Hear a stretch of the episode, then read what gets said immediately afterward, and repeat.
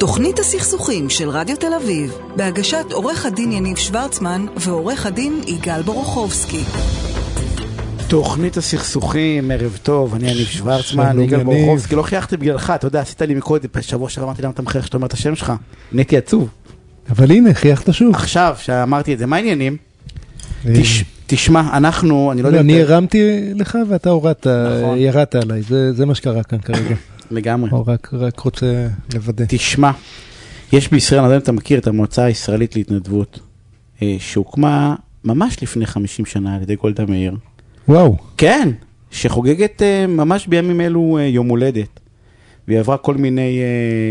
מה זה, זה מוסד פרטי, ממשלתי? ממשלתי, ציבורי, נתמך, הוקם, היה בהתחלה תחת משרד ראש הממשלה, ועכשיו נתמך על ידי הרווחה, והתפקיד שלו הוא לקדם את עולם ההתנדבות. אז אני קצת מתבייש להגיד, אבל אני לא, לא מכיר. אז, מה... אז, אז אני אומר, הם, הם מנס, יש להם כל מיני פרויקטים, ומנסים אה, אה, דרך העיריות ודרך המועצות, ובכל אחד, אתה יודע שיש, אה, אה, בכל מועצה יש, בכל עיריה, כמעט בכל עיריה ומועצה יש מישהו שהיום אחראי על מתנדבים, זה ממש תחום שמתחיל... אה, אה, לקבל את הפן המקצועי של, שלא היה לו שנים, יש שם תואר שני. זה אומר חמישים שנה הם כאלה. כן, לקח הרבה למה... זמן, כי, אנחנו, כי הם, הם עושים פעילות. לוקח זמן, תואר שני ראשון, בנושא התנדבות, בדיוק ראיתי את, את אח שלי מלא... יש פה. תואר בנושא התנדבות. תואר בנושא, במנהל עסקים, שההתמחות שלו היא בנושא ניהול מתנדבים. וואו. כן, זה נהיה... האמת שזה אתגר אדיר, אתה יודע, אני, אני, אתה יודע שאני אני מתנדב בעמותה לויפאסנה, ושם זה רק מתנדבים, וזה באמת לא, לא פשוט ל, להבין איך, איך מתנדב הוא, הוא פחות מחויב לפעמים מעובד, אבל הוא יותר אינבולישן יותר משמעותי, אז איך זה מתנהל כל העניין הזה? גם אי אפשר לבוא עליו בטענות, באוניברסיטה העברית, של, שלמדתי לפני כמה שנים. אגב, אפשר, זה טעות. מי שחושב שנהל מתנדבים זה אוקיי, מה שיוצא אני מרוצה, לא יוצא לו עסק טוב, לא יוצא לו פרויקט טוב, לא יוצא לו התנדבות טובה. מתנדב צריך בהירות מאוד מאוד מדויקת. לגבי הגבולות. מה רוצים כאן, ומה הוא יכול לתת, ומרגע שמסכימים על מה רוצים ומה הוא יכול לתת, הוא צריך לעמוד בזה בדיוק כמו כל אחד אחר. אני, אני מסכים, ושנים, באוניברסיטה בכלל הייתי מעורב מאוד בניהול מתנדבים, וזה באמת נישה מאוד מאוד מיוחדת, ואני, ואני שמח, ורציתי להגיד מזל טוב למועצה.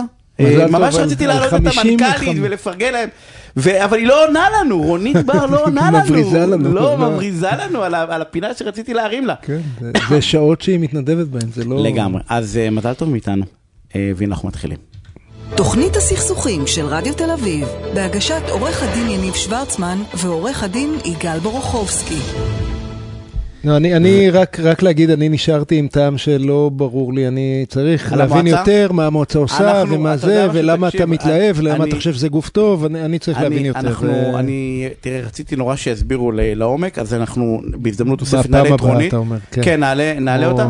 אבל עצם העובדה שיש את הארגונים, אנחנו כל הזמן מדברים על מלא מלא התנדבויות ועל תודה, אבל עצם זה שיש את הארגונים, עצם העובדה שהמדינה רואה בדבר הזה ערך, בעיניי זה כבר מקסים. אז אתה יודע שזה לא... אני מקבל. זה כבר מקסים. רגע לפני שאנחנו מתחילים, אני רוצה להודות לקרולינה אבייב, שנמצאת על התפעול הטכני, לאילי פדר שעוזר לה, ולטל שפייכר, תודה רבה שנמצאת לנו על העריכה וההפקה, זה תפקיד משולב. כן, אגב אנחנו משפיעים עליה לרעה, שים לב שהיום היא יושבת בחושך לבד. בפינה. תשמע, אני רוצה להגיד ערב טוב לעורך דין יניב כהן, ראש תכלית המכון למדיניות ישראלית ומייסד המכון, יניב, ערב טוב, מה נשמע? ערב טוב, חברים. שלום, עורך דין כהן. תשמע. ואתה נדרש משפט הקדמה למה אנחנו מדברים עורך דין כהן? איך תסביר, יניב? יניב שוורצמן, תסביר. אני אסביר. תשמע, אני לא רוצה לחזור על הדברים שנאמרו היום על ידי חבר כנסת, אבל... לא, אתה צריך לחזור. אני אחזור. אם לא, זה חסר את שם. אני אחזור, אז לגמרי, נאמר על ידי חבר כנסת, אני לא זוכר את שמו, אני לא יודע אם זה חשוב, שהוא היה רוצה, כן, שהוא היה רוצה לראות את הבניין של בית המשפט העליון נדרס, לעלות עם די ניין, זה כבר לא פעם ראשונה. לא, אגב, זה בדיוק, הוא ממחזר משהו שכבר אמרו לפניו, אמרו גדולים, גדולים גבוהים ממנו לפחות, אמרו לפניו, כן. והאמת היא, שאמרתי מה, אנחנו נותנים לזה במה, אז אנחנו נותנים לזה במה, כי אני חושב שסוגיית ה... סוגיית אמון הציבור במערכת המשפט היא סופר סופר חשובה לכל מה שאנחנו עושים, בסדר? כי... אתה יודע, קודם כל מבחינת סקרים, הרמת אמון יורדת. רמת האמון, רק בשביל להיות הגונים, כי כל פעם מצטטים את זה, רמת האמון בכל המוסדות יורדת בעשרות שנים האחרונות באופן עקבי, וגם של מערכת המשפט. אבל אני רוצה רגע להגיד משהו, בסדר? על אף שאני נוגש לא פעם במערכת המשפט, אני חושב שהיא סופר סופר חשובה, ואני בא ואומר לך, אבל אני חווה אותה לא טוב. אני חווה אותה ברמה, אתה יודע, לא האישית, כי אני לא נתבע ולטובע, אבל אני חווה אותה לא טוב, משהו כאילו לא טוב, אבל לא באופן, יש שופטים מדהימים, ויש, יש משהו בכללי, במערכת שמה שהוא לא טוב, ואני רוצה לשאול את עורך דין כהן, מה, מה, מה, מה אתה אומר על המשפט הזה? רגע, ת, תציג אותו, תציג אותו, תסביר... אז בוא, בוא שהוא יסביר טיפה על מכון תכלית, קראתי דרך אגב, נכנסתי לנו לאתר שלהם, יש להם שם חוקרים מהממים. יאללה, עורך דין כהן, בוא תתחיל מאיזה שלושים שניות על מכון תכלית, תכלית, סליחה, כדי שנגלוש לנושא ביחד. טוב, אז קודם כל ערב טוב לכם ותודה. תכלית זה מכון מחקר מוכוון מדיניות. אנחנו מבקשים להסתכל על המערכת הפוליטית בישראל ולנסות להציע פתרונות מדיניות שלא נגזרים מהקצוות, לא נגזרים מחבר כנסת שבא ואומר בא לי לבוא עם דיניים ולפוצץ את בית המשפט העליון, ואגב לא באים גם מהצד השני שאומר מי הם מאה ועשרים הבבונים האלה שיקבעו עבור בית המשפט העליון. יש במדינת ישראל שכבה... אני אגב לא מכיר, לא מכיר אמירה מהצד השני של חבר כנסת שאמר מה שאמרת. לא חבר כנסת, אבל קיימת אמירה כזאת, לפחות רוחה קיימת בצד השני. ויש שכבה משמעותית, שהיא שכבה ממלכתית במדינת ישראל. שבא, ואני חושב שקצת ייצגתם את הטון הממלכתי הזה. שבא ואומר, תשמע, יש בעיות במערכת המשפט, ויש בעיות באמון במערכות, וצריך לתקן. אבל שצריך לתקן את זה לא מתוך הקצנה ולא מתוך כיתוב, אלא מתוך ניסיון לייצר שיח רציני, שיח שמתבסס על התוכן, שיח שמתבסס על מה הביקורת שלי. והיום זה מאוד מעניין מה שקרה היום, כי היום חבר הכנסת אמר את מה שפורסם, מה שהוא אמר, הוא אמר את זה מול חבר'ה במכינה בישיבה תיכונית לפני כמה ימים, והיום זה פורסם. ואז פרסם גם חבר הכנסת שמחה רוטמן שישב איתו, שהשמחה רוטמן אי אפשר להגיד שהוא אה, אה, מתון בעמדותיו כלפי בית המשפט, הוא פרסם אה, אה, פוסט במקביל, והוא פרסם, הוא אמר אני רוצה בית משפט, לא, ושמחה רוטמן כותב את זה בטוויטר, הוא אומר החלום שלי הוא להפוך את בית המשפט לעניין לבית משפט שאף אחד לא ירצה לפוצץ, כי הוא לא יעסוק בפוליטיקה וכו'. מגיע שמחה רוטמן ומציג איך אפשר להביע עמדה ביקורתית כלפי בית המשפט, במקרה הזה זה אגב לפעמים יוצא לו קצת אחרת, עמדה ביקורתית כלפי בית המשפט שלא באה לשרוף את המועדון. ואני חושב שהיום ככה ערב כנס הקיץ קיבלנו דוגמה לאמירה ביקורתית ממלכתית ואנטי ממלכתית, וזה מה שאני מנסה לזקק, זה מה שגם אנחנו בתכלית מנסים לזקק כשאנחנו באים במגע עם הציבור הישראלי, עם המערכת הפוליטית. אנחנו מבקשים להגיד אפשר להיות ימין, אפשר להיות שמאל, אפשר להיות שמרן ואפשר להיות ליברלי בהתייחסות שלך לבית המשפט. אבל הדרך שבה אתה עושה את זה והדרך שבה אתה מנהל דיאלוג היא מה שמשנה. הפתרון הוא בשיח? הפתרון הוא כאילו בשיח באיך אנחנו מבקרים את מערכת המשפט? רגע, אתה שואל את זה בציניות. קודם כל שיח הוא מאוד חשוב. לא, אני שואל אם זה הפתרון. לא. אם מישהו בא ואומר לך ביקורת בצורה... בלתי נסבלת, הרי אין סיכוי שתקשיב. אם הוא אומר לך את זה בצורה ראויה ומכבדת, גם אז רוב הסיכויים הרי שקשה להקשיב לביקורת, אבל אז יש לפחות סיכוי. הרעיון ש... אבל אולי השיטה, סליחה שאני רגע יהיה פה הפרקליטו של השטן, אולי השיטה היא כן מה שאותו חבר כנסת עשה, כי עובדה שאנחנו מדברים על זה ברדיו. מה קשור? לא, אולי אנחנו מדברים בסוף, הנה. מה קשור? אנחנו מדברים על מה אנחנו רוצים שיהיה. ויש לך ויכוח... בואו לא ניתן במה, בואו לא ניתן במה לחבר הכנסת שהשתמש בשביל. לא, אבל אנחנו... בואו ניתן, עזוב, עזוב. אז למה אנחנו נותנים במה? בואו ניתן במה על התובנה, איך אפשר להסדיר את כללי המשחק. בין הכנסת, אמרת זה מתחיל בשיח, כן, זה מתחיל בשיח, אבל מיד אחרי זה זה עובר לתוכן. בואו ניתן במה לאיך מסדירים את כללי המשחק בין הכנסת לבין בית המשפט העליון והשלוחותיו של מערכת בתי המשפט, באופן שנותן מענה לקשיים האמיתיים. אגב, איך עושים, איך עושים את זה? איך עושים את זה, אבל? חקיקתי כזה, קוראים לו חוק יסוד חקיקה. חוק שמסדיר את איך מחוקקים במדינת ישראל, לא קיים כזה כפי שאתם יודעים. הוא מסביר את מדרג החוקים, בין חוקי יסוד וכולי, לא קיים כזה, והוא מסביר מתי הכנסת יכולה להתגבר על בית המשפט, ומתי בית המשפט יכול לבקר את הכנסת. היום, היום, היום אין רוב בכנסת להחליט שהיום יום שני, זה, אתה, אתה מאוד אופטימי כרגע. אני מאוד מאוד מסכים. תגיד, יניב, יניב, קח רגע צעד אחורה. איך מישהו כמוך, שהיה לו קריירה כעורך דין, מסחרי, בינלאומי, משרד חובד, איך אתה מגיע לעמוד בראש מכון למדיניות התחדשות רעיונית ערכית מוכוון מדיניות ממלכתית? תסביר מה יום אחד התעוררת ואמרת ממלכתית, זה הדבר ש... איך זה קרה לך?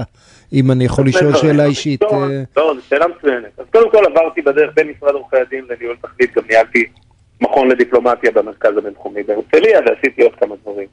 אבל באמת של החיים, איך הגעתי גם לייסד את תכלית וגם לנהל אותה, תחושת חירום, חבר'ה. ארבע מערכות בחירות, ארבע מערכות בחירות עוקבות, שמרגישות לא רק בזירה הפוליטית, אלא בזירה הציבורית כמרות תחתית. מי יצעק יותר חזק, מי יהיה יותר אלים, מי יהיה יותר אגרסיבי, מי ישיג יותר רעיונות, לא בעולם המדיניות, אלא בעולם, בעולם של שיח מקטב. ו... והתובנה שלי המקצועית הייתה שזה קורה גם בתוך המערכת הפוליטית וגם מחוץ למערכת הפוליטית. סדרה שלמה של ארגונים, אקוסיסטם, גם מימין וגם משמאל, שמתעסקים בללוות את השיח. עכשיו זה לא טוב. לי יש שני ילדים.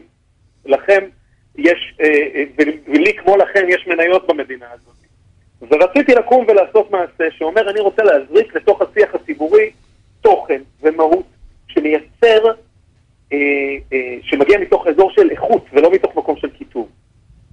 ולשם כך נוצרה תכלית. וגייסתי ככה, אתה יודע, את הניסיון שלי גם מעולם המשפט וגם מעולם ה-אן ג'י או וגם מניהול בעולם הדיפלומטיה הבינלאומית. ואמרתי, איך אפשר לייצר שינוי? אני, אתה יודע, מה שאני גדלתי, אני, אני לא יודע אם אתה יודע, אבל בבית רוויזיוניסטי שורשי. ועד עכשיו, איכשהו בשיח, בכמה שנים האחרונות, ה-די ניין זה יותר ימין קיצוני, או לפחות חלקו, חלק משמעותי שלו, ושמאל זה יותר, מערכת המשפט, אנחנו מחבקים אותך, אנחנו איתך, את מושלמת. כי לטובתם אולי, לא? ואני כל פעם חושב שהיוצרות התבלבלו כאן, כלומר, ההוד וההדר, הממלכתיות שיניב נדבר עליה, זה היה בסיס ערכי של הימין בישראל. דווקא השמאל היה עם איזה בוז מסוים למערכות שלטוניות, למערכות משפטיות שיבקרו את השלטון, והימין, יש שופטים בירושלים, זה אמירן, לא יודע אם הוא אמר את זה, אבל מיוחסת לבגין, וההוד וההדר והכבוד לסמלי המדינה ולמוסדות המדינה, היו של הימין עוד הרבה לפני האמירה הזאת והרבה לפני בגין. אז לי נדמה, אני מקווה שאני לא אומר, הולך להגיד כאן משהו חתרני, שהאמירה הממלכתית של יניב לא, לא אמורה להיות אמירה פוליטית, אמורה להיות סתם אמירה ציונית שאומרת, רגע, אנחנו כולנו כאן, אנחנו חייבים מוסדות כדי להסתדר כאן איכשהו, כן? אי אפשר בלי מוסדות, אי אפשר להסתדר. זה מה שמבחין במדינה מתוקנת למדינה לא מתוקנת, ואנחנו צריכים להשתדל כמיטב יכולתנו כל הזמן לשפר את המוסדות, אבל בלי, בלי להרוס אותם. זה... מדהים. כן, זה... מדהים. לא, אמרת בגין, בוא ניקח אותך עוד צעד לבגין. ל... ככה, הזכרת את... בשני משפטים, יניב, תקח לנו עוד בחצי דקה. אחלה. בגין, בספרו, השקפת חיים והשקפה הלאומית, אומר, עליונות המשפט מתבטא בכך שלחבר שופטים בלתי קנויים תוענק לא רק הסמכות לקבוע במקרה של תלונה, אלא גם הסמכות לחרות משפט במקרה של קובלנה. והוא מדבר על מערכת היחסים בין בית הנבחרים לבית המשפט, ומדבר על איזון ביניהם. הדיון שלנו, ובזה אני מסיים, הוא לא רק פוליטי. הוא מדבר על העתיד שלנו במדינת ישראל כחברה, ועל הדיאלוג בין הרשויות שחשוב ששתיהן תתקיימנה, והדיאלוג יתקיים באופן מכבד ביניהם. אז כן, לשאלתכם זה מתחיל בשפה, בשנייה אחרי זה מתחיל, ממשיך במכשירים הפוליטיים. נכון, אין רוב קואליציה. ובעיניי הסיכוי האמיתי של דיון מהסוג שאתה מנסה לייצר, להצליח, הוא לשכנע בכנות שזה בכלל לא דיון פוליטי, ושאנשים, גם משמאל וגם מימין, יכולים להיות שותפים לעמדתך הממלכתית, בלי שזה מזהה אותם כאנשי ימין או כאנשי שמאל, אלא מזהה אותם כאנשים שהמדינה חשובה להם. אבל זה לא ישרת חלק מהאנשים שחשוב להם שזה ישרת אותם. אבל השיח הוא סופר חשוב, עורך דין יניב כהן, תודה רבה על הפינה הסופרמנט הזאת. תודה רבה. ובהצלחה, כן, אנחנו תחזור אלינו אחרי שהחוק עובר. פגשתי אותו עכשיו דרך זה. חוק יסוד החקיקה. נכון, ניפגש יניב. בהקשרים אחרים, הפסקת פרסומת וכל חוזר. תוכנית הסכסוכים של רדיו תל אביב, בהגשת עורך הדין יניב שוורצמן ועורך הדין יגאל בורוכובסקי. ואני רוצה להגיד ערב טוב לדוקטור קרן בן יצחק, מומחית במדעי המוח ופסיכולוגיה מחקרית ועוסקת בפסיכותרפיה. קרן, ערב טוב, מה העניינים? ערב טוב, בסדר גמור, מה שלומך? יגאל, אני נהדר. תפקיד המוח, כאילו אנחנו... וואי, אתה עמדת עיני מהפינה הזאת, כי דיברתי עם קרן לפני. יוצא לנו תוכנית מעמיקה, ואנחנו שני אנשים... שטוחים, שטוחים, שטוחים. מה קרה? הבאנו אנשים רציניים, כאילו, מה קורה בתוכנית הזאת? אבל יש לכם מוח. שמופעל בריבים ועימותים, ואת תסבירי לנו מה התפקיד של המוח כשאנחנו רבים. רגע, אני רק רוצה הקדמה. אנחנו כל הזמן אומרים הרי שהרגש הוא זה שמפעיל אותנו. נכון, אנחנו רגע, אל תכעס, אל תזה, כאילו, כן. אבל זה, אבל אנחנו בעצם, זה לא הרגע, כאילו, יש מפקד עליון גדול יותר, נכון? מי, מי המפקד? אנחנו יכולים להגיד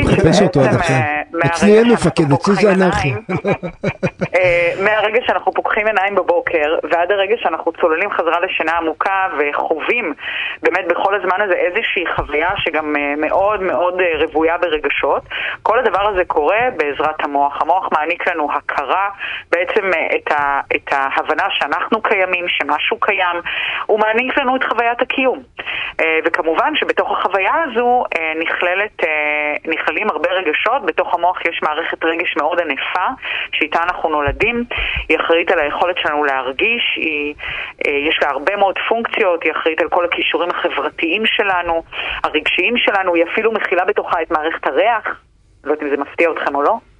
מערכת הרגש ומערכת הריח זה אותה מערכת? זה מה שאת אומרת? כן, חוש הריח. זאת אומרת, אני מריח שהקריזה בדרך, זה אמירת אמת, את אומרת. יש לי סטמפה ממדענית מוח שאני יכול להריח, אני מריח שאנשים שקרים אותי, נניח בגישורים. למשל, ואז אתה נורא מתרגז, אתה מריח שמשהו פה לא קשורה, אתה מריח טעם מר ממישהו, כן? אתה מריח משהו חשוב. זה בתוך מערכת הרגש, ורגשות הם ללא ספק, יש להם כוח מניע רב עוצמה, הם יכולת מאוד מאוד בסיסית, לא רק אצלנו, אצל הרבה מאוד בעלי חיים, והם אבן בניין ביכולת ההישרדותית שלנו. תדמינו לעצמכם חיים ללא רגשות, או ללא היכולת להרגיש, כן? מה, אבל, אבל יש, כאילו, אני יודע למשל, ב, כאילו, שיש אנשים שמנסים להרוג את הרגשות. נכון. אני, אני מנסה לא לחוס, אני מנסה... לשלוט כאילו, של... היום שמעתי הרצאה, מה... שקשיב, היום שמעתי הרצאה של דווקא שזה שליח חב"ד, שהוא בא ואומר צריך לאלף את הרגשות. אפשר לאלף, אפשר לאלף. אני, אני, אני מאוד לא אוהבת את ה... אפשר לאלף את הרגשות כאילו? לא. זהו, הלך. שעה, שעה השקעתי בהרצאה הזאת. עכשיו שעה, זה אלפי ניסיונות של דתות, של שיטות, וזהו, במשפט אחד הרגת לנו... אלפי שנות היסטוריה.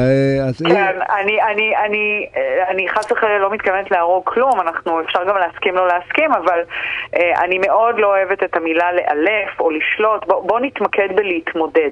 אין ספק שהיכולת להתמודד עם עולמנו הרגשי, ובעיקר עם רגשות שיש להם מטען שלילי, כמו כעס, זעם, עצב, כאב כמובן, היכולת להתמודד עם הרגשות הללו אומרת שחייבים לפגוש בהם. אי אפשר באמת להתמודד עם משהו אם אנחנו לא מוכנים לפגוש בו, אם אנחנו מטילים עליו טבו, מנסים להרוג אותו או לסרס אותו או לצנזר אותו. זה, זה, זה, בטח, זה בטח נכון, ואני מניח, אני אין לי מושג, נכון, כי אין לי מושג מי המרצה שלך, אבל גם הוא היה מסכים לאמירה הזאת. אף אחד לא, כשהוא אומר לה את הרגשות, אני מניח, הוא לא מתכוון שלא תחווה כעס אף פעם, הוא מתכוון שכשאתה חווה כעס, תגיב אליו. את אומרת מתמודד, אני יותר אה, נוח לי עם המילה תגובה, תגיב אליו בצורה לא שלילית, לא...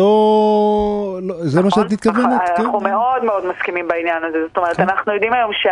האמונות שלנו וההתייחסות שלנו אל הרגשות שלנו, כי יש את הרגש עצמו ויש את האופן שבו אנחנו מתייחסים אליו, מבינים אותו ומנהלים אותו בעקבות זה. אז אם אני אה, מאומנת ומיומנת בלנרמל רגשות, בלהתייחס אליהם באופן פחות שיפוטי, פחות ביקורתי, אני גם פחות נבהלת מהם, מעניקה להם פחות מימד קטסטרופלי. פחות מגיבה אליהם באופן אוטומטי, אבל כן. אני רוצה, אני, אני מרגיש, אני חווה כרגע, או מרגיש שיניב כועס עליי על העמדה שאני מציג. איך היית ממליצה ליניב להתמודד יותר טוב עם הכעס שלו? אני לא כועס, הילפתי את הכעס שלי. התחקת או הילפת? הילפתי אותו. לא יודע, אני הרגשתי שאתה כועס, אני לא יודע. כשיניב ואני שוחחנו, זאת הייתה שיחת עומק מאוד מאוד מעמיקה, אני זוכרת שדיברנו על כך. עדיף, עדיף, אם כבר מנהלים שיחת עומק, עדיף שהיא תהיה מעמיקה. כן, ויניב היה מאוד נינוח כששוחחנו על כעס. זה אני, אני הצמנתי אותו, לא את, את על הכיפה. אני רק פה להסביר, אבל אני כן אגיד שהיכולת בעצם ברגע האמת להיות מסוגל או מסוגלת לנהל רגש היא יכולת מאוד משוכללת ומאוד מורכבת שנלמדת בצורה מאוד מאוד הדרגתית. אנחנו לא נראה אותה אצל ילדים צעירים וגם לא בהכרח אצל מתבגרים, וגם בוא נודע על האמת, גם לא בהכרח אצל מבוגרים. אצל רוב עם ישראל בהכרח, לא? כן, עם ישראל ועוד כמה עמים. זה בהחלט גם עניין תרבותי. המוח הוא איבר לומד, כך שהוא גם מאוד מאוד מושפע ממנטליות. אנחנו עכשיו לומדים לטפל כיסאות בישראל בתגובה לכעס, כן, זה... כן, אז, אז בואו לא נשכח שלפני הכל אנחנו גם בעלי חיים שמונעים על ידי דחפים ויצרים ו- ורגשות, אבל החלק ה... קדמי או הקדם יצחי במוח שלנו הוא זה שבאמת הופך אותנו להרבה יותר אנושיים, מתוחכמים ומשוכללים משאר בעלי החיים, כולל פרימטים, מה שנקרא קופי אדם, והחלק הזה הוא זה שיכול ללמוד כיצד לנהל רגשות ו- ובעצם על ידי זה להתמודד איתם. עכשיו, אם אני חובה זעם באופן הדרגתי, ואני מדגישה שזה הדרגתי כי זה באמת למידה מאוד מאוד משמעותית, אני יכולה ללמד את המוח שלי להתבונן על הכעס הזה קודם כל עם עצמי. זאת אומרת, לפני שאני בכלל מגיבה כלפי חוץ, קודם כל, ויש לזה כל מיני תרגילים, כל מיני פרדיגות. תני אחד, תני אחד, יאללה. תני אחד, מותם גיל. אני ביקשתי שמונה, למה אתה אומר אחד? אני עברתי לשמונה. מתחיל מאחד, כן. כן, אז יש לזה כל מיני תרגילים, למשל, אה, הרבה תרגילים שייכים לעולם המיינדפולנס, כן? עולם התרגול, עולם המדיטציה, היכולת למשל להרגיש שזה אה, מתחיל לבעבע בי, הזעם או הכעס, להביא את עצמי באותו רגע, לא לחכות, זה באיזשהו אופן דורש ממני להיות יותר מהירה מעצמי, או לפחות מחלקים מאוד מאוד אינסטינקטיביים בתוכי, ששייכים ממש לחלקים בגזע המוח וחלקים הרבה הרבה יותר עמוקים. אני מביאה את עצמי למקום שבו אני לבד, אפילו אם זה רגע להיכנס להיכנס לשירותים אם אני לא בבית למשל, אפילו אם זה רגע לצאת החוצה, ובמשך דקה לרגע רק להיות עם עצמי, לעצום עיניים ולנשום, אוקיי? עוד לפני שאני בכלל אומרת משהו או עושה משהו. כרגע כל היכולת המוטורית שלי לא מופנית, לא לסתירה חס וחלילה ולא לזריקת כיסא, וגם לא לדיבור כזה או אחר שיכול באמת מאוד מאוד אה, לגרום להתלקחות. קודם כל היא מופנית לתוך עצמי. אני בעצם נושמת, לוקחת שאיפה מהאף, נושפת דרך הפה, משהו כמו דקה. זה למשל תרגיל שיכול להיות נחמד. רגע, אני עוצר כאן רק כי זה נורא חשוב מה שהדוקטור אמרה, והיא אמרה שני דברים, אפשר להתבלבל זה אחד. אחד, היא אמרה לקחת רגע, לנשום דרך האף, דרך הפה, זה אני חושב ששמעו כבר בתוכנית. אבל לפני היא אמרה... לא, לא, לנתק מגע, רגע, אוקיי, שירותים, לנתק מגע, מאה אחוז. אבל זה נדמה לי אמרנו כבר בתוכנית, אבל היא אמרה עוד דבר, לתפוס את זה כשזה קטן. כי כשזה גדול, אתה יכול, אתה לא זוכר בכלל לאן ללכת. אתה אומר, עדיף לאלף עכבר מלאלף אריה. אז אי אפשר לאלף אריה. כשזה קטן, אם אתה, אבל זה דורש, כמו שאמרת, זה דורש מודעות, כן? אם אתה לא רואה בזה כשזה קטן.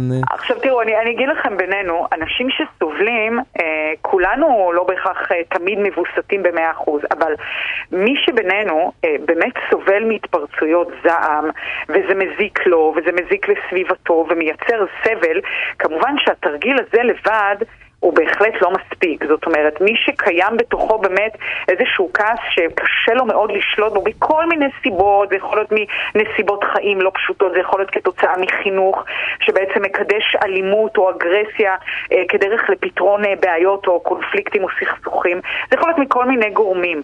אבל הדבר הזה, אתה יודע, זה איזשהו טיפ כזה ליום יום עבור האדם הסביר, אוקיי? האדם הסביר מהרחוב שרגע רוצה לנסות אה, ולהתחיל להכיל את עצמו כשהוא כועס מתחת לכל כעס, אני חושבת. יאללה, אז בוא, בוא, בוא, בוא, רגע, בוא כל... נגיע לעצבני הסביר, מה, הוא, מה כל... הוא יכול לעשות המסכן, הטיפ, טיפ למקצועים? מי ש, מי ש, באמת, עניין הכעס אצלו הוא, הוא מעבר, מה שנקרא, למשהו שקורה מדי פעם, זה כבר באמת דורש התייחסות הרבה הרבה יותר נרחבת ומקצועית, בטיפול.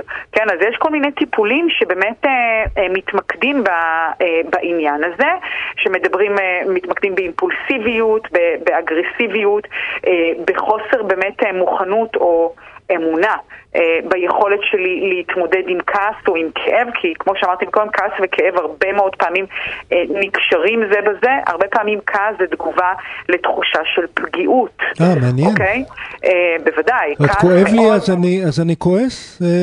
בוודאי, בוודאי. תראה, אנחנו בעצם צומחים ומתוכנתים בתרשים הזרימה שלנו להפוך להיות סובייקט, להבדיל מאובייקט. אנחנו מתוכנתים לפעול בעולם, להביע עמדה, לפעול על העולם, לבטא את העמדות שלנו, את הרצונות שלנו. וכשאנחנו מרגישים, אפילו אם אנחנו לא אומרים את זה באופן מודע, או מתמללים את זה באופן מפורש, כשאנחנו מרגישים שהתגובה שאנחנו מקבלים בעצם מבטלת באיזושהי צורה את העמדה שלנו, את הרצון שלנו, ומחפיצה אותנו, זה יגרום לנו לעמוד על שתי רגליים אחוריות. אוקיי, עכשיו העמידה הזאת על שתי רגליים אחוריות היא יכולה לקבל הרבה מאוד ביטויים, מביטוי הרבה יותר מתון וסביר כמו הרמת קול או כן, העלבות, ועד כמובן ביטויים הרבה יותר קיצוניים שאדם גם יכול להגיע להיות מאחורי סורג ובריח בגללם. אז, אז, אז מה, מה מדע, מדע המוח יודע חוץ לתאר לנו את התהליך, מה הוא יודע לנחם, איך, איך, איך, איך יוצאים מזה? לא, מה... אני באתי לשאול, אפשר ללמד, קרן, אפשר ללמד את רוב האנשים? אז רגע את הפסיכופטים או את העצבנים במיוחד, נשים אותם בצד. שמונים אחוז מהאוכלוסייה אני יכול ללמד?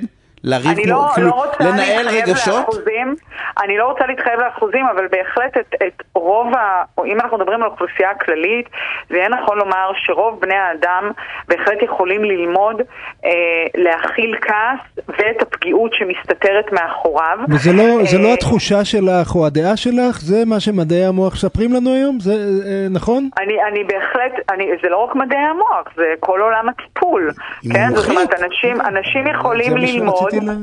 זה לא אומר שזה קורה ביום או בשעה כמובן, זה לרוב תהליך, אבל אני אגיד לכם יותר מזה. כמה זמן? או, זה מאוד מאוד אישי, מאוד אינדיבידואלי. חמש עשרה שנה אני מנסה לא להתעצבן. חמש עשרה שנה יגאל אני מנסה לא להתעצבן, ורק עכשיו הצלחתי, רק עכשיו קצת הצלחתי לאלף את העכבר. מה זה חמש עשרה שנה לאלף את האריה? אני אספר לכם משהו דווקא מעניין, שאני זוכרת שהיה אצלי פעם מטופל שמאוד פחד, ממש ממש היה מאוים מעימותים, אפרופו כעס, כן? ואגרסיות. הסיטואציה הזאת שהכותרת שלה זה עימות, הייתה בגדר אימה. בעתה בשבילו. עכשיו, אנחנו יודעים, אנחנו יודעים שבעצם כשהמוח מפרש איזשהו גירוי או איזושהי סיטואציה כמאיימת או מסוכנת, אפילו אם זה לא רציונלי, אפילו אם אי אפשר באמת למות, הרי זה ברור לנו לגמרי שאימות זה לא נמר, שאפשר באמת להתערף אה, על ידו ולמות. אבל המוח, כשהוא מפרש גירוי מסוים כמאיים או מסוכן, זה לא משנה אם האיום הזה הוא אמיתי וקונקרטי כמו נמר, או האם מדובר באיום רגשי כמו עימות או כמו חס וחלילה קונפליקט. עכשיו, זה מעניין לראות מה קורה כשמצליחים לשנות את ההתייחסות. שוב, אני, אני, אני אה, מדברת על ההתייחסות לפחד או לאיום. זה מדהים לראות כיצד בתהליך הדרגתי ההתייחסות לאימות אצל אותו אדם השתנתה. זה לקח אה, קצת יותר מחצי שנה לדעתי, אם אני זוכרת נכון, עד שהתחלנו לראות ניצנים של שינוי, אבל בהחלט התרחש שם שינוי. והיכולת לייצר את השינוי הזה הרבה פעמים מגיעה על ידי חשיפה, על ידי חקירת, ה... במקרה הזה המושג הזה שקוראים לו אימות. אז מה זה בעצם אימות? בואו רגע נבין מה ההנחות שמסתתרות מאחורי הדבר הנוראי והמאיים. חייבים לסיים אז משפט, שני משפטים אחרונים? תהיו אמיצים באמת. תתנו לעצמכם להרגיש, קודם כל עם עצמכם, או כמובן עם איש מקצוע שאתם בודחים בו, כי אנחנו מתוכנתים לזה, אנחנו מתוכנתים לא רק להרגיש, אלא גם להתמודד עם הרגשות שלנו. שזה מדהים דרך אגב, כי בשיחה אני כל פעם בא, מלא לא להדחיק, אבל אמרתי לאלף, ולדעתי קרן אומרת לא, לא לאלף, להפך. to face it, כאילו, לקחת ולאכול את זה. אני חושב שבסוף קרן אומרת משהו מאוד דומה למה שהחבניק אמר לך, היא רק משתמשת בטרמינולוגיה אחרת. למה? להתמודד, לא, לאלף זה לשלוט, לנהל, לא, היא אומרת לנהל, להתמודד, להגיב נכון, זה לא להדחיק, וגם הוא לא התכוון להדחיק, אני מניח, אני מגן על איזה חבדניק אלמוני, שאני לא מכיר, לא שמעתי את ההרצאה, דוקטור קרן בן יצחק, תודה רבה על הפינה הסופר סופר מעניינת הזאת, אנחנו נדבר עליה עוד שעות. תודה, הפסקת פרסומות וכבר חוזרים. תוכנית הסכסוכים של רדיו תל אביב, בהגשת עורך הדין יניב שוורצמן ועורך הדין יגאל בורוכובסקי. אני כל פעם שאני מצליח להצחיק את קרולינה, אני רואה בזה הישג אדיר, כאילו, זה בעצם... דווקא היא נראית בן אדם מאוד חייכן. לא, אני, אני הבעיה. זה מה שהוא אמר, אם לא הבנת את זה, ירד עליי, אתה אומר. אתה רק שיקפת את זה. שיקפתי, כן, שיהיה ברור. שיהיה ברור. שאם מישהו פספס את הירידה של הבעיה, כנראה לא בקרולינה. אלא בהומור, יגאל. לא, אני רוצה להבין למה יגאל קיבל את המיקרופון השווה. את יניב מקפחים. את יניב מקפחים. תמיד? מי מקפחים? אתה שחורן? איך זה מתקשר לשוורצמן? תגיד מה? איש שחור. תשמע. שוורצמן כאילו? הבנתי. שלומי, יש לי שאלה אליך. לא הצגת אותי. רואה חשבון שלומי כהן. וואי, אתה יודע משהו? אני גם לא מציג את יגאל. אתה יודע שיגאל שהצגתי אותו בזה, היה שבע עשרה משפטים היה שמה. כשאף אחד מהם אני לא אמרתי לך. יור, יור ליש, יור זה, ויור פורום, ויור הזה, ויור הזה. הוא בעצם רצה שאני אפסיק להגיש פינות כדי להפסיק להציג אותי. זה היה תכנון העל. רואה חשבון שלומי כהן, ממשרד כהן ראיית החשבון, ומייסד שותף במשרד אביבי כהן הנהלת חשבון. איך בחרתם את השם של כהן משרד... זה השמות משפחה, כמו כולם. לא טיפית על התשובה בעצם. לא, הרבה פעמים שואלים אותי, תגיד איך קוראים לו משרד של... ברוכובסקי? קצת מפדיחה לענות, כן. ממש לא פדיחה. גאווה. תשמע. אז לא... כן, מה מתחילים? אני רוצה את היוקר מחיה. יוקר מחיה, קדימה. כי אנחנו מדברים על זה. קדימה. ואני רוצה לשתף אותך, הרי אמרת לי שבוע שעבר, אני תשמע בוא נדבר יוקר מלכה, לא דיברנו על זה, כן יוקר, לא יוקר, כן מתמודדים, לא מתמודדים. באמת שבאת אליי בול. כי בסוף זה חלק משמעותי מהסכסוכים. הסכסוכים שהגיעו אליי, אמר הגבר לי, שלא משנה, אמר מי שאמר למישהו, בסדר? תשמע, כל הבעיות הכלכליות שלנו זה בגלל יוקר המחיה.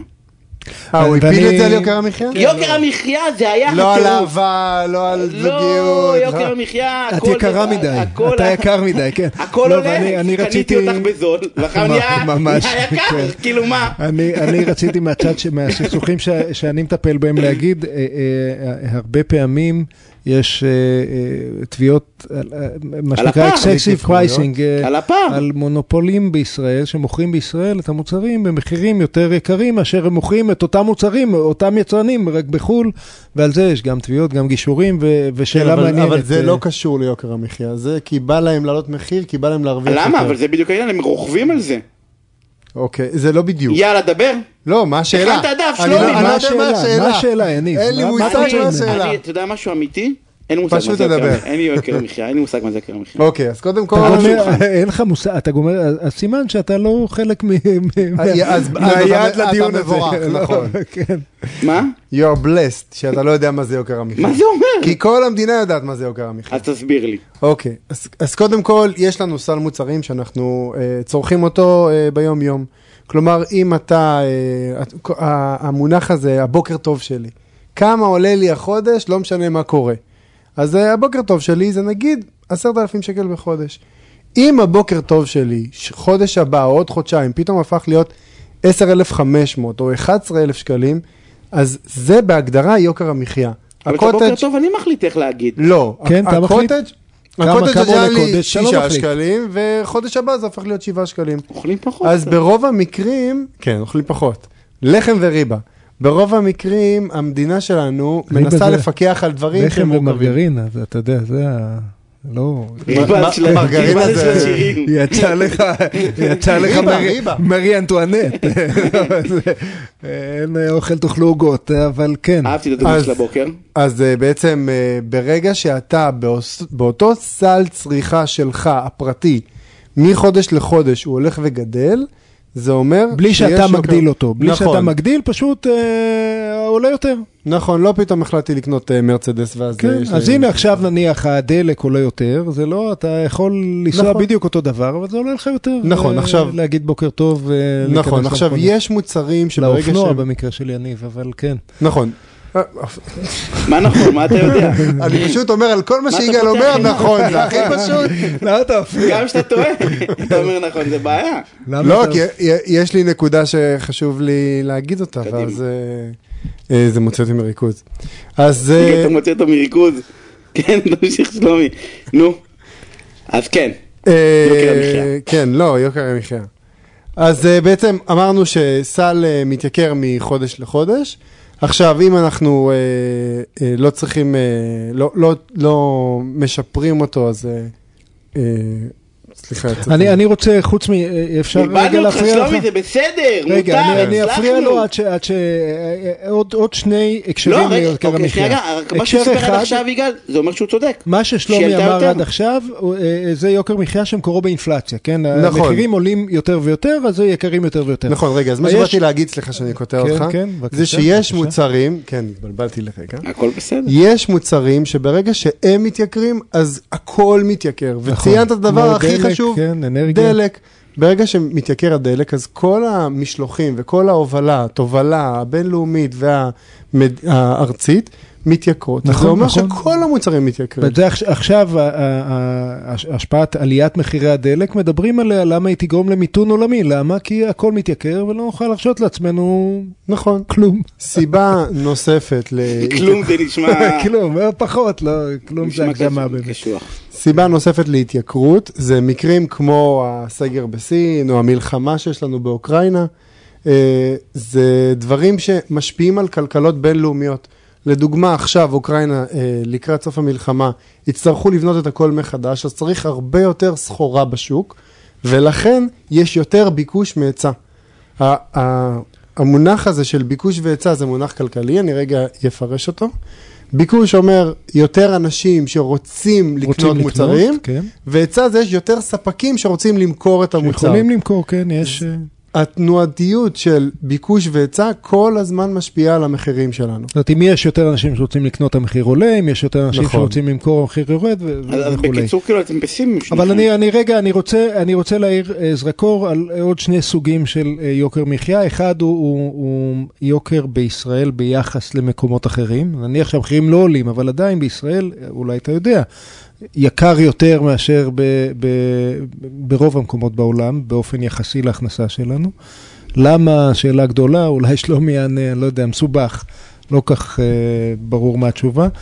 לי, אה, ו, ו, ו, והדבר השני שהוא יותר מעניין מבחינתי, כי מה שדיברנו עד עכשיו זה קצת ניתוח מקרו-כלכלי, הוא לא משפיע עלינו, זה נקרא לזה יוקר המחיה הסובייקטיבי. כשהיינו בהנהלת בנק, אה, אה, היה איזה כלל אצבע כזה שאומר, אתה לא נותן הלוואה למישהו שהוא צריך להחזיר יותר מ-שלושים אחוז מההכנסה הפנויה שלו. אוקיי, זה אבל בלי... תחשוב על זה, זה לא הגיוני. מה זה שלושים אחוז? מה, אם אני מכניס... עשרת אלפים שקל בחודש, שלושים אחוז זה שלושת אלפים, מכניס שלושים אלף שקל בחודש, אני יכול להחזיר הרבה יותר משלושים אחוז. אז לא, הסטטיסטיקה לאורך זמן מלמדת, שאנחנו מתאימים את ההוצאות להכנסות, ולכן לזה עם השלושים אלף שקל, תגיד לו, תשמע, עכשיו אתה תחסוך לא עשרת אלפים, אתה תחסוך חמש עשרה אלף, הוא ירגיש חנוק, חנוק אש, למרות שלפני עשר שנים, הוא חי ממשכורת של עשרת אלפים ברגיש סבבה. אז משהו, אם כל אחד יחשוב על עצמו, משהו בנו כל הזמן אז יש לנו הרגלים. לדמיין ששלב אחד מעלינו זה הרווחה הכללית, הכלכלית, וששני שלבים מעלינו, נניח, אם אתה מרוויח עשרת אלפים, אז אתה מדמיין שאם תרוויח עשרים, אין, אתה שוחה בכסף, אתה עושה אמבטיות משמפניה, ותמיד התחושה הזאת נשארת. אני יכול למנוע את זה, כי אני יכול, יש לי דברים שאני יכול להתארגן מראש, גם ברמה המשפחתית, גם ברמה המסחרית. יוקר המחיה, להתארגן מראש על יוקר המחיה. כן, כן, כאילו זה משהו שאני... אז אני אמרתי את זה... יש משהו שאני... אז קודם כל יש דבר כזה... בהסכמים, רק שניון שלומי, אני אמרתי את זה בדיוק בשביל... בשביל לענות על השאלה הזאת, שנהיה מודעים לזה, ונזכור שהיה אחלה בעשרת אלפים שקל. אם היינו מודעים לזה, היה לכולם פנסיות. לא, שהיה אחלה בעשרת אלפים שקל, וכשאנחנו מגיעים לעשרים, זה לא חובה את כל העשרים, זה לא... אז נהיה צנועים, אתה אומר. רגע, אז קודם כל אנחנו בני אדם שמונעים מרגלים. כלומר, אם אנחנו רגילים... זה אמירה חתרנית כזאת, מביישת להגיד, כן, להיות צנוע, זה ערך חשוב, אני חושב. זה בלתי אפשרי להיות צנוע, לא? בלתי אפשרי? שלומי, תודה רבה. באמת? לא יודע, אתה איש צנוע, שלומי. אתה איש צנוע. אני מקווה מאוד. נכון? אתה יכולת להוציא יותר כסף ממה שאתה מוציא בפועל. למה? כי אתה איש צנוע. זה לא משהו להתבייש בו, להפך. איש צנוע. משהו להתגאות. אז קודם כל באמת אנחנו מונעים מהרגלים, כלומר אם אתה מרוויח ששת אלפים שקלים אתה לא תוציא הרבה דברים שהם אה, אה, נענתנים, אבל אם תגיע ל-עשר או ל-שתים עשרה או ל-ארבע עשרה תתחיל להרשות לעצמך, גם מרכיב של אה, לפעמים ביטוחים, הרבה מאוד אנשים שאין להם מספיק כסף לא מבטחים את עצמם מספיק כמו ביטוח חיים, אובדן כושר עבודה וכאלה, כשאתה מתחיל להרוויח כספים יותר גדולים גם הסל שלך גדל, זה לא אומר שיש יוקר מחיה, זה פשוט אומר שאתה מרשה לעצמך לצרוך דברים שלפעמים הם must, אבל לא הרשת על עצמך קודם. אז תן איזה צד בית ספר לבעל מתחילת הפינה הזה שלא רוצה לריב עם אשתו על יוקר המחיה. כמה אתה ממליץ להם ממש להתאמץ לחסוך בחודש, נניח, ככלל אצבע כזה. אז לחסוך באמת שלושים אחוז, או שלושים אחוז זה מוגזם, אבל נגיד חמישה עשר אחוז לחסוך, מעבר לפנסיה שלנו, זה יפה מאוד. עם חיסכון בצד לילדים. כולל המשכנתה אתה מתכוון? או... לא, בלי קשר למשכנתה. חמש עשרה מעבר למשכנתה, נכון, זה ממש שייך לחבר'ה. לנסות. אם יש לכם משכנתה, יש אנשים שנותנים מעשרות, אז אם אתה נותן מעשרות, תוסיף חמישה אחוזים, תשים את זה בצד בקופת חיסכון, ואז זה מצב מצוין. אני פעם, אני... קיימת ישראל. אני פעם שמעתי, משפט אחרון, מאיזה גברת דתית, היא אמרה, תראה, מעשר, זה, זה בשביל עין רגילה, אם אתה רוצה עין טובה, לא נגד עין רע, עין טובה, זה מעל חמש עשרה, תפרגן, עשר זה כולם חייבים, זה לא, אז זה אמור להיות בסדר. רואה חשבון שלומי כהן. תודה רבה. תודה רבה. הפינה קשוחה היום, מה שלומי? מה הבטחת לך שנהרוג אותך היום? אנחנו מרשים לעצמנו, כי אתה... בן בית, אתה רואה, לא הגענו בסוף לבסטה של ים, אבל כן, כן. רוצה להגיע לבסטה של ים? לא, לא. יש לנו זמן. כן, יש לנו, כמה? כמה שאתה רוצה. אז שלומי, רק, באמת כמה? איזה מרגש, אנחנו ממשיכים. אז רק, רק, רק, הנה שאלה, טיפים עסקיים דרך בסטה של ילד שבחר ספרי ביום העצמאות. הסיפור הוא לילד שלי, ואני מאגם איזה שלוש עשרה פינות שלך ביחד, רק כדי שנבין, איך לא לעשות עסק? למה לא לעשות עסק? כן לעשות עסק. הילד שלי גם לטעות וליפול. כן, כן. אז הילד שלי נדלק על הרעיון שהוא יהיה איש עסקים ביום העצמאות. אמרתי לו, יש חברים, יש זה, מה אתה צריך? לא, אני רוצה, זה רעיון. רגע, בן כמה הוא? בן שתים עשרה. והוא כמובן תכנן את זה המון זמן מראש, אבל הגיע לקנות את הספריים ברגע האחרון, ברגע האחרון המחיר עולה, אז טיפ מספר אחד שלומי אמר, הוא הגדיר לעצמו תקציב? ניהול מלאי, נכון? נכון. אז לא היה ניהול מלאי, אז המחיר... היה ניהול מלאי, מופקר. המחיר עלה, הוא קנה פי שתיים, המחיר שבוע לפני. זה לא הוגן, זה לא הוגן כלפי הילד, למה קודם כל בגיל שתים עשרה, כל הכבוד לו שהוא בכלל חשב על מיזם עסקי. היה שלומי, אנחנו לא פה לכדי להרים. אבל... תרים עכשיו, תרים, תוריד, תוריד.